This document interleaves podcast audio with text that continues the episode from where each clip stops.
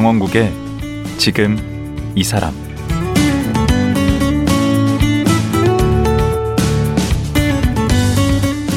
안녕하세요. 강원국입니다. 혹시 다큐멘터리 좋아하십니까? 저는 다큐멘터리를 보면 감독들이 참 대단하다는 생각이 듭니다.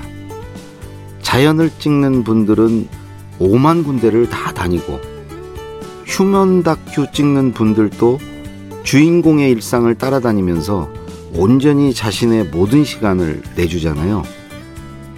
그런데 이렇게 고생은 하는데 다큐멘터리가 천만 관객씩 빵빵 터지는 상업영화 같진 않아서 유명세나 수익면에서 좀 아쉬운 점도 있습니다. 그래서 오늘은 다큐 영화 그림자꽃 이승준 감독을 초대했습니다. 학창 시절부터 다 큐를 제작하는 게 꿈이었고 앞으로도 다큐 외길만 걷겠다는 다큐 장인 이승준 감독 만나보겠습니다.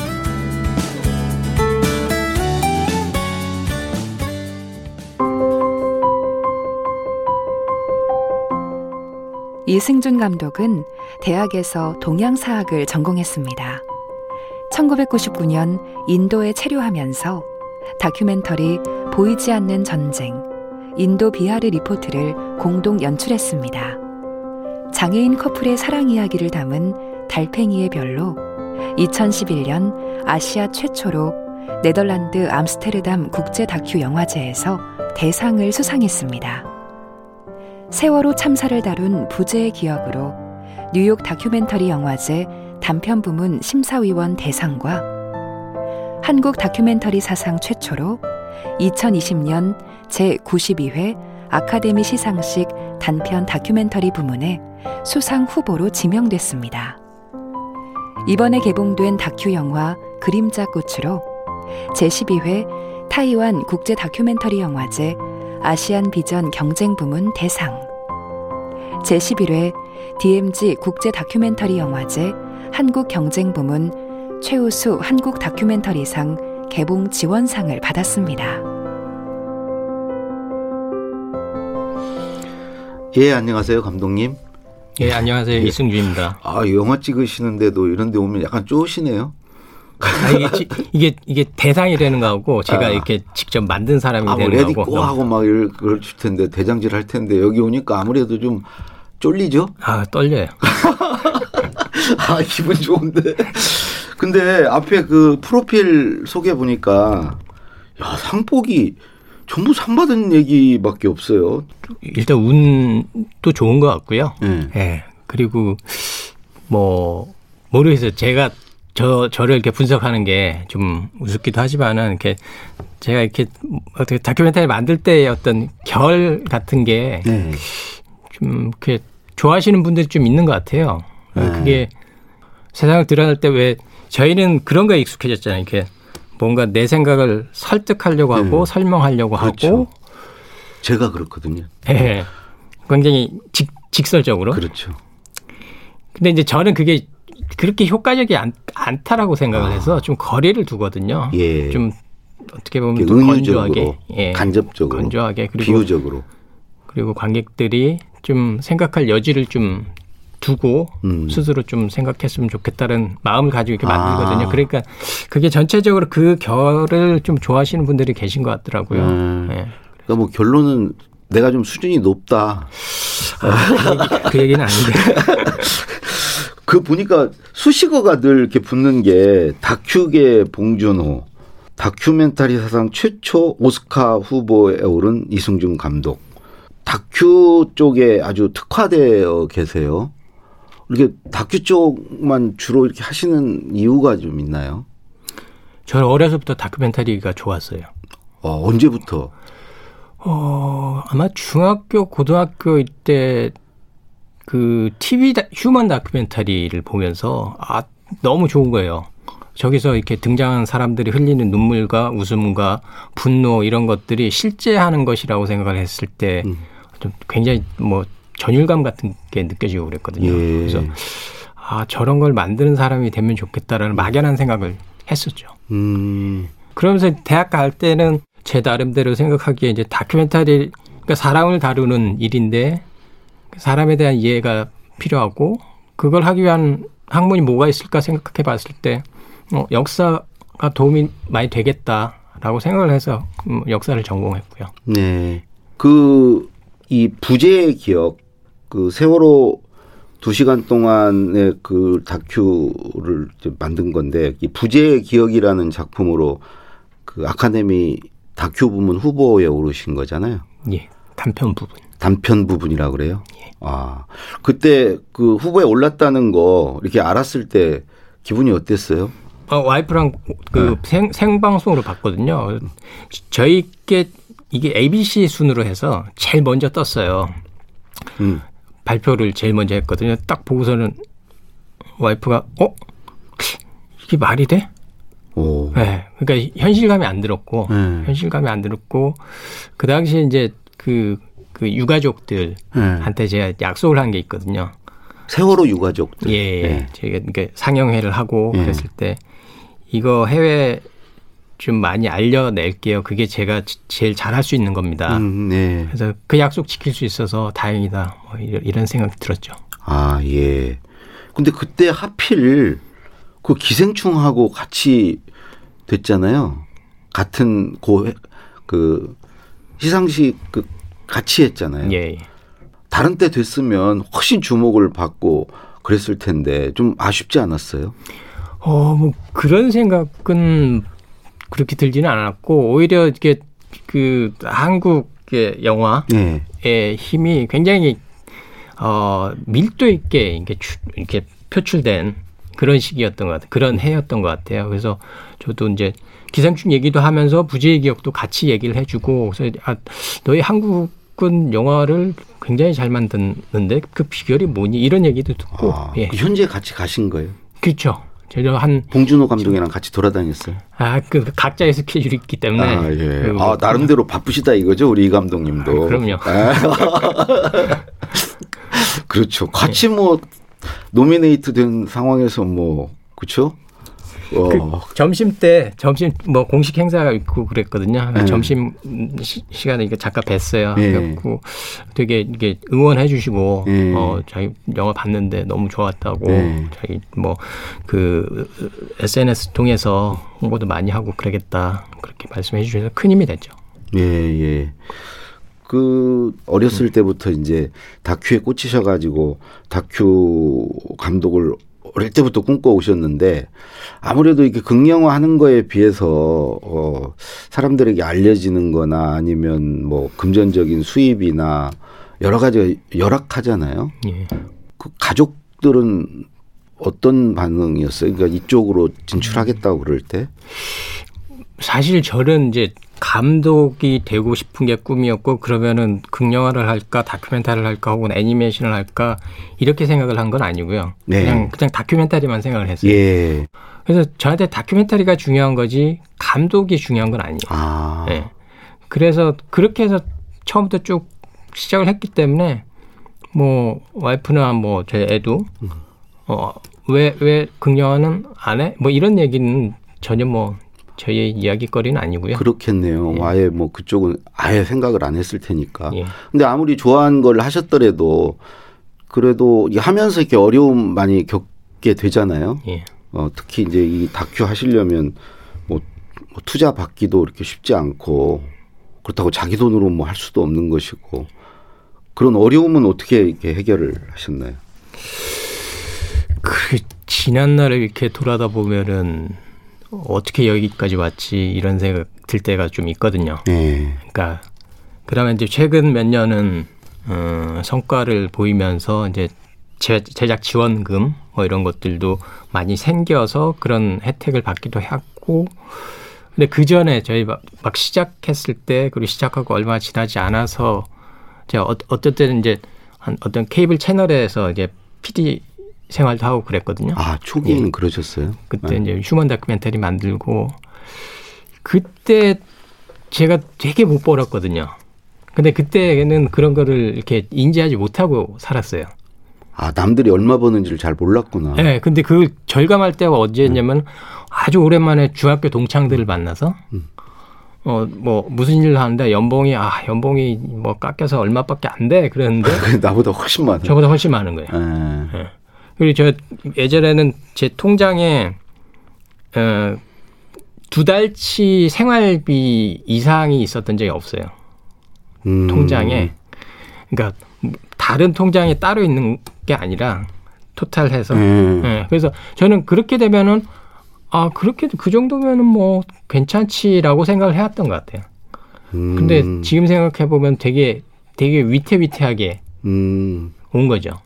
그리고 이제는 좀 돈 맛을 알아버린 상태가 돼버렸나? 아, 그 돈 맛은 아니고요. 일종의 책임감, 가족 아, 그게 있으니까. 그렇죠. 네. 나이가 있고 애들도 크고 하면 그에 따라서 돈도 좀 많이 벌어야 되고 여러 네. 가지. 근데 처음 1편 그 제일 첫 번째 다큐는 그 인도 가서 찍으셨어요? 예, 예, 예. 어떻게 해서 음, 찍게 된 거예요? 음, 다큐멘터리를 막 너무 하고 싶은데 예. 저희 제가 그때 어떤 디자인 회사를 다니고 있었거든요. 디자인 뭐 여러 가지를 하셨네요. 굉장히 제가 좀 복잡해요. 네. 어, 디자인 회사에서 이제 미디어 파트가 있었어요. 네. 거기서는 뭐 글 쓰는 일도 하고요. 음. 그다음에 무슨 어떤 문화예술 다큐멘터리 프로젝트도 네, 일종의 프로듀서 역할로 이렇게 하기도 하고. 예. 그래서 그 일을 하, 다가 어, 지금 돌아가신 이성규 감독님 계시거든요. 예. 제 사수인데 그분을 만나게 됐고 그분이 나 인도 간다. 다큐멘터리 찍으러. 아. 근데 그분은 방송 한 10년 차 선배였어요. 음. 그 TV 다큐멘터리 만들고 자기는 이제 아 방송에서 이렇게 막 레귤러하게 이렇게 만드는 그런 것들이 지치기도 했고 예. 그래서 좀 색다르게 좀 만들어 보고 싶어서 인도를 간다. 그래서 예. 그럼 저도 갑시다 하고 제가 회사를 그만뒀거든요. 그렇게 오. 해서 예. 그렇게 해서 같이 갔어요. 음. 같이 가서 1년 조금 넘게 있으면서 작품관을 만들었죠. 어, 만들었고 그게 이제 어, 편집해서 어, 영화제에 들었어요. 아, 그 예. 작품 이름이 그게 그, 보이지 그, 않는 전쟁 그건가요? 예, 예. 인도 비하르, 비하르 리포트. 리포트. 예. 그럼 공동 연출이었네 처음에는 그러니까 그분하고. 사실 이제 그 선배는 되게 연배 그 연차도 있고 아, 그럼에도 사부, 불구하고 사부급이었고 그렇죠. 네. 그럼에도 불구하고 그 감독님이 되게 저를 챙겨줬거든요. 그래서 아. 그때 승준 씨라고 그랬거든요. 네. 반말도 안 하고 승준 씨 이렇게 같이 가지만은 난 당신을 뭐 조연출로 이렇게 하, 지 않고 음. 공동 연출이다. 예. 어, 그렇게 해서 같이 하자라고 예. 해서 그렇게 된 거죠. 아 좋은 음. 분을 처음에 잘 만나셨구나. 예. 그 보통 이제 다큐도 여러 분야가 있잖아요. 예. 뭐 휴먼 다큐도 있고 뭣도 있고 뭣도 있는데 감독님은 어디에 속하는 거예요? 저는 어 결국 사람 이야기를 음. 예, 하는데 보통 휴먼 다큐멘터리라고 하면은 그 한 개인에 대해서 개인의 일상적인 부분들 그 안에서 소소한 어떤 가족과의 관계라든지 뭐 이런 등등 이게 굉장히 마이크로 KBS 인간극장 같은 그렇죠. 예. 네, 대표적인 예, 휴먼 다큐멘터리고요. 예. 그런 그렇지만 사람을 소재 다룬다라고 해서 꼭 그렇지는 않아요.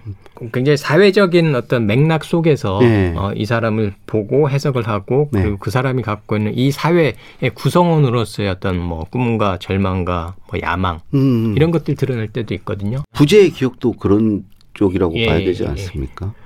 예. 그러니까 사람에 대한 관심 역시 어려서부터 왠지 모르게 그런 생각을 많이 했거든요. 어, 사람 들이 참 행복했으면 좋겠다. 음. 그런데 세상은 그렇지 않은 것 같아요. 그렇죠. 그리고 때로는 굉장히 공포스럽고 무서운 일도 생기고 음. 그래서 그런 것들이 이렇게 되게 제 안에 이렇게 내재돼 있었거든요. 음. 그러다 보니까 그게 자연스럽게 이렇게 나오는 것 같아요. 이 사회에서 음 살아가는 사람들, 그 사람들을 행복할 수 없게 만드는 것들, 음. 거기에 대한 질문들, 음. 이런 것들을 계속 좀 하고 싶다라는 생각이 들죠. 그러니까 부재의 기억도 그렇고 어찌 보면 그런 고통스러운 거를 이렇게 응시하고 그 안으로 들어가서 들여봐 들여다 봐야 이렇게 만들 수 있는 작품들이잖아요. 그러니까 그런 고통을 들여다보는 일이 그렇게 절대 즐거울 수 없잖아요. 아, 그럼요. 힘들죠. 예. 어. 그 우리 부재의 기억 만들 때는 어땠습니까? 부지의 기억은 음, 여러분 다 잘 아시는 세월호 참사에 관한 예. 다큐멘터리고 그렇지만 어떤 숨겨진 진실을 탐구하고 캐내고 음. 뭐 그런 작품은 아니에요. 그렇죠. 다만 그 당시에 도, 도대체 어떤 일이 있었는지 음. 우리는 어 그걸 자꾸 좀 잊는 것 같아서. 뭐 지긋지긋하다고 그만 얘기하라고 하는 예. 사람들도 많고. 예. 어. 근데 지금 그 유가족과 음. 어, 관련된 사람들이 그렇게 고통스러워 하는데 그렇죠. 지겨울 수는 없는 거잖아요. 그럼요. 지겨워 해서도 안 되는 그렇죠. 것이고. 왜 이렇게 잊어서는 안 되는 예, 거죠. 왜 이렇게 아직도 고통스럽지? 네. 우리 한번 그때로 돌아가 보자. 음. 해서 그 당시를 좀 타임 테이블을 만들었고요. 네. 타임 테이블을 그냥 dry하게 타임 테이블 만들고 그러고 나서 그 이후에 어떤 일이 있었는지 음, 중요한 것들 그냥 이렇게 연대기적으로 이렇게 배치를 하고 그다음에 관계 되시는 분들 인터뷰하고 예, 그렇게 해서 만든 거고요. 네. 그건 이제 미국 쪽에서 어, 미국 쪽에 이제 다큐멘터리 이게 미, 미국 쪽 파트너가 있어요. 예. 네, 그쪽에서 같이 만든 거고 예. 그쪽에서 당시 이제 그 촛불 정국이었는데 촛불 정국 그 어, 박근혜 전 대통령 그 탄핵 관련된 그걸로 굉장히 알려져 있을 텐데 한국 사회가 예. 원래는 이제 그 그와 관련된 다큐멘터리를 찾는다고 그랬는데 음. 저희가 이제 세월호도 관련돼 있고 그리고 지금 세월호가 굉장히 지금 문제다. 어, 이거를 들여다 봐야 된다라고 해서 어, 같이 만들게 된 거죠. 음. 오늘 딱 그 이제 또 새로운 영화를 개봉하세요. 그 예. 제목이 그림자 꽃이던데 일단 그림자 꽃 제목 이 의미가 뭐죠? 그림자 꽃. 음. 그림자 꽃은 그 고향이 평양인 예. 한 여인 그분은 예. 이제 스스로를 이제 탈북자라고 하, 지 않고 평양 시민이라고 하는데요. 네. 그 평양 시민은 지금 서울에서 살고 있고 11년 됐어요. 김련희 씨. 김련희 씨. 예. 예. 그래서 근데 넘어오게 된 게 어떤 사정이 있어요. 음. 그러니까 원해서 원해서 정말로 원해서 넘어온 게 아니라 예. 어떤 시스템의 어떤, 어떤 허점 때문에 예, 이렇게 예. 올 수밖에 없었는데. 그뭐 중국을 경유해서 예. 거기서 뭐 사기 비슷하게 당해서 그렇죠. 뭐 이렇게 오시게 됐더라고요. 예. 그래서 오자마자 네. 국정원에 돌려보내달라 하는 실수로 왔으니까 처음부터 그랬다는 거예요. 예. 근데 안 돌려보내 주죠. 예. 그리고 나서의 어떤 이야기들 그래서 그녀의 뭐 투쟁도 있고 음. 그녀의 어떤 일상도 있고 그다음에 집에 어, 평양에 살고 있는 남편과 가, 어, 딸 이야기도 있고요. 어, 그 그에 대한 다큐멘터리입니다. 그 언제부터 언제까지 얘기해요? 2015년 진짜? 8월에 촬영을 시작했고 2019년 예. 9월에 끝냈어요. 예. 그러면 이게 지금 굉장히 꽤 오랜 시간을 4년 만드신 거네요. 예. 근데 19년에 제작이 완료됐다고요? 예. 근데 개봉은 왜 이제 오늘 하는 거죠? 어, 2019년 겨울, 그러니까 11월 이, 이때 이제 영화제에서 이렇게 오픈을 하고요. 예. 그 다음에 이제 그 다음엔 영화제를 좀 이렇게 돌아다녀야 되는 시기예요. 아. 그래서 이제 아까 그 오스카 갔다가 예. 사실 이 영화를 가지고 또 뉴욕에 이제 영화제도 갔었거든요. 아. 근데 그게 마지막이었죠. 그다음에 코로나 때문에 음. 예, 영화제들이 다 온라인으로 바뀌고 그리고 국내 상황이 개봉 상황이 너무 안 좋았던 거예요 코로나 때문에. 아. 그래서 원래 극장 개봉이 예, 예정돼 있던 작품들도 계속 미뤘어요. 그러니 저희도 미룰 수밖에 없었죠. 와, 저는 이거 예고편만 봤는데 소재가 참 특이한 것 같아요. 예고편 한번 듣고 갈까요? 예.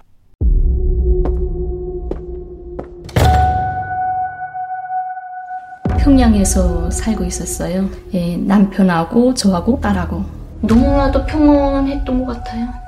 그래서 안정된 가정이었죠. 난 부록한데 서가서 북의 요건을 빼앗기고 안 오겠다고 아무리 그랬지만 끝내 도망칠 수 없이 여기 잘못돼서 온 사람이다. 난 고향에 보내달라. 그걸 믿지 않는 거죠. 너 간첩 임무 받고 왔지.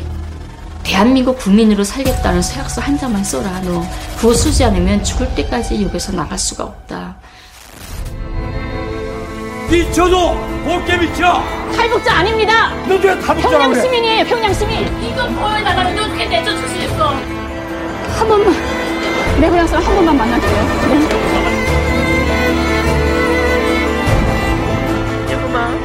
우리 딸 너무 보고 싶다 엄마 나 많이 많이 엄마 엄마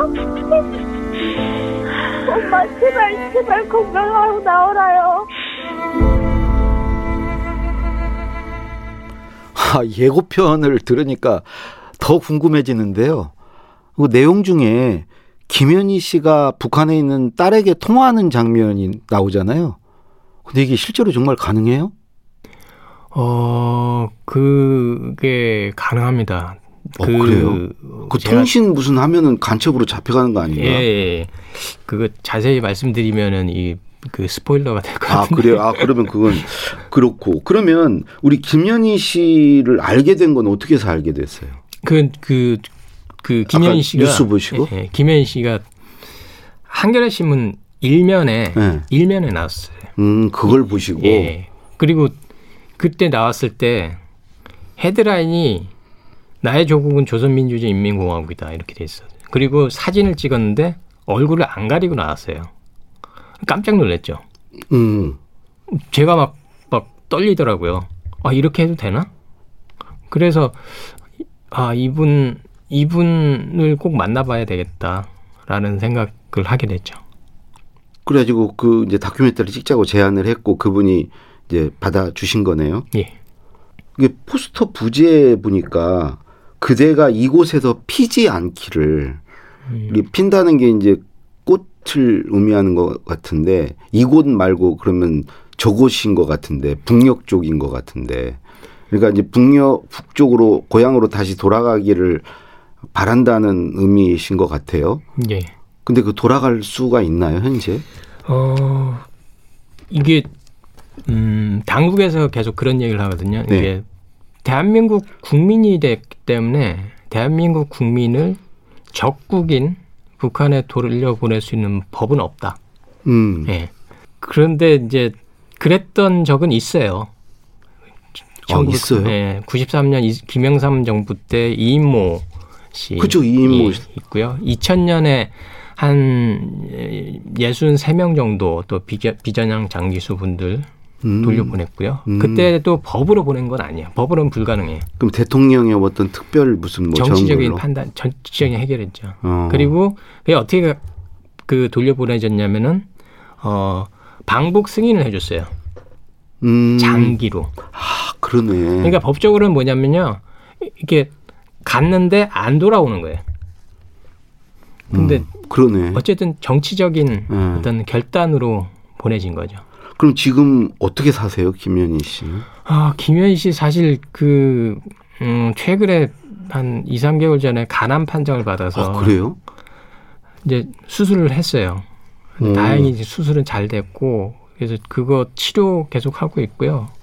그렇다고 뭐 지금 뭐 돌아다니지 못하고 그런 건 아니고, 저희 이제 극장에 이제 관객들하고 인사하러, 한테 인사하러 다니고 그럴 겁니다. 그럼 그분께서 그동안 이제 꽤 긴 시간인데 북으로 돌아가기 위해서 무슨 어떤 노력들 이런 것들 하셨나요? 어, 일단 주변에 이제 그 김, 김현희 씨 송환을 도와주시는 분들이 계시고 그분들과 같이 이제 어, 정부에 어떤 탄원서도 내고요. 인권위에도 탄원서 내고 그다음 통일부에도 내고 그다음 기자들하고 인터뷰하고 BBC나 CNN 같은 네. 외신하고도 인터뷰를 많이 하고 그다음에 유엔 고등 그 어 유엔에서 아그 서울을 한번 온 적이 있어요. 그 북한 인권 관련된. 네. 네. 근데 그때도 이제 이분한테 이제 김현희 씨도 면담을 했어요. 네, 음. 네, 북한 인권도 인권이지만은 음. 나, 나 같은 사람도 있다라고 해서 그런 활동도 하고요. 네. 네. 그래서 많이 알려졌습니다. 어, 그러면 이번에 이제 이 그림자권 만든 어떤 취지에 이분이 좀 그렇게 해서 좀 송환이 되는데 좀 도움이 됐으면 좋겠다 하는 감독님 생각도 좀 담겨 있겠네요. 아, 물론이죠. 예. 음. 그러니까 이게 아마 불, 불편하신 분도 분명히 계실 거라고 생각을 해요. 많을 것 예. 같은데요. 음. 근데 그런 거죠. 이제 저희 영화는 체제 이념. 예. 그런 게 드러나겠죠. 안 드러날 수는 없겠죠. 그렇죠. 영화에. 네. 근데 결국 중요한 거는 주인공은 나는 내 가족과 같이 갈, 살고 싶을 뿐이고 내 음. 가족이 있는 곳으로 돌아가고 싶을 뿐입니다라는 얘기를 해요. 음. 거기에서 그럼 실정법적으로 아니면 뭐 체제와 어떤 어떤 뭐 그런 이념에 문제가 있다라고 하면은 그러니까 어, 떤 게 먼저라는 거죠. 음. 이걸 풀어줄 수 있지 않느냐. 좀좀 통 크게 음. 예, 통 크게 좀 풀어줄 수 있지 않을까 음. 이런 생각을 좀 해줬으면 좋겠다는 생각을 합니다. 음. 그 이제 오늘 개봉인데 여러 군데서 합니까? 개봉관은 좀 많이. 아, 정확한 숫자는 아, 모르는데요. 예, 예. 그래도 전국 개봉이기 음. 때문에 일반 극장들에서 쉽지 어, 어렵지 않게 찾으실 수 보통 있습니다. 다큐는 몇만이 들으면 흥행에 성공하는 게 되나요? 다큐멘터리 만 넘기 힘들어요. 만 넘기가? 제가 출연했던 노무현입니다는 많이 들었는데 그런 그런 다큐멘터리들이 어, 좀 있는데 아주 대부분은 예. 제가 볼 때는 이거 많이 들 것 같은데 엄청 소재 자체가 음. 신, 아주 새롭고 재밌던데. 아 모르겠어요. 지금 뭐 정치권이 워낙 재밌어가지고 그거 보느라고 뭐 어떨지 모르겠지만 정치권 그 이야기로 좀 머리가 아프시면은 극장 오시면 좋을 것 같아요. 예, 그럼 마지막 질문. 이승준 감독에게 다큐란 뭐다? 음, 저한테 다큐란 세상에 대해서 끊임없이 질문을 던지는 것. 음, 예. 참신하진 않네요. 예. 오늘 정말 말씀 감사하고요. 정말 얘기 나눠보니까 아주 다큐에 평생을 걸었다. 정말 다큐 장인이다. 하는 생각이 들고 뭐 힘들긴 하시겠지만 이 길로 계속 가시면서 정말 대박도 나고 어, 사회적 반향도 좀 크게 일으키는 여러 좋은 작품들 많이 하시기 바랍니다. 오늘 나와주셔서 감사합니다. 예, 감사합니다. 다큐 영화 그림자 꽃을 제작한 이승준 감독을 만나봤습니다.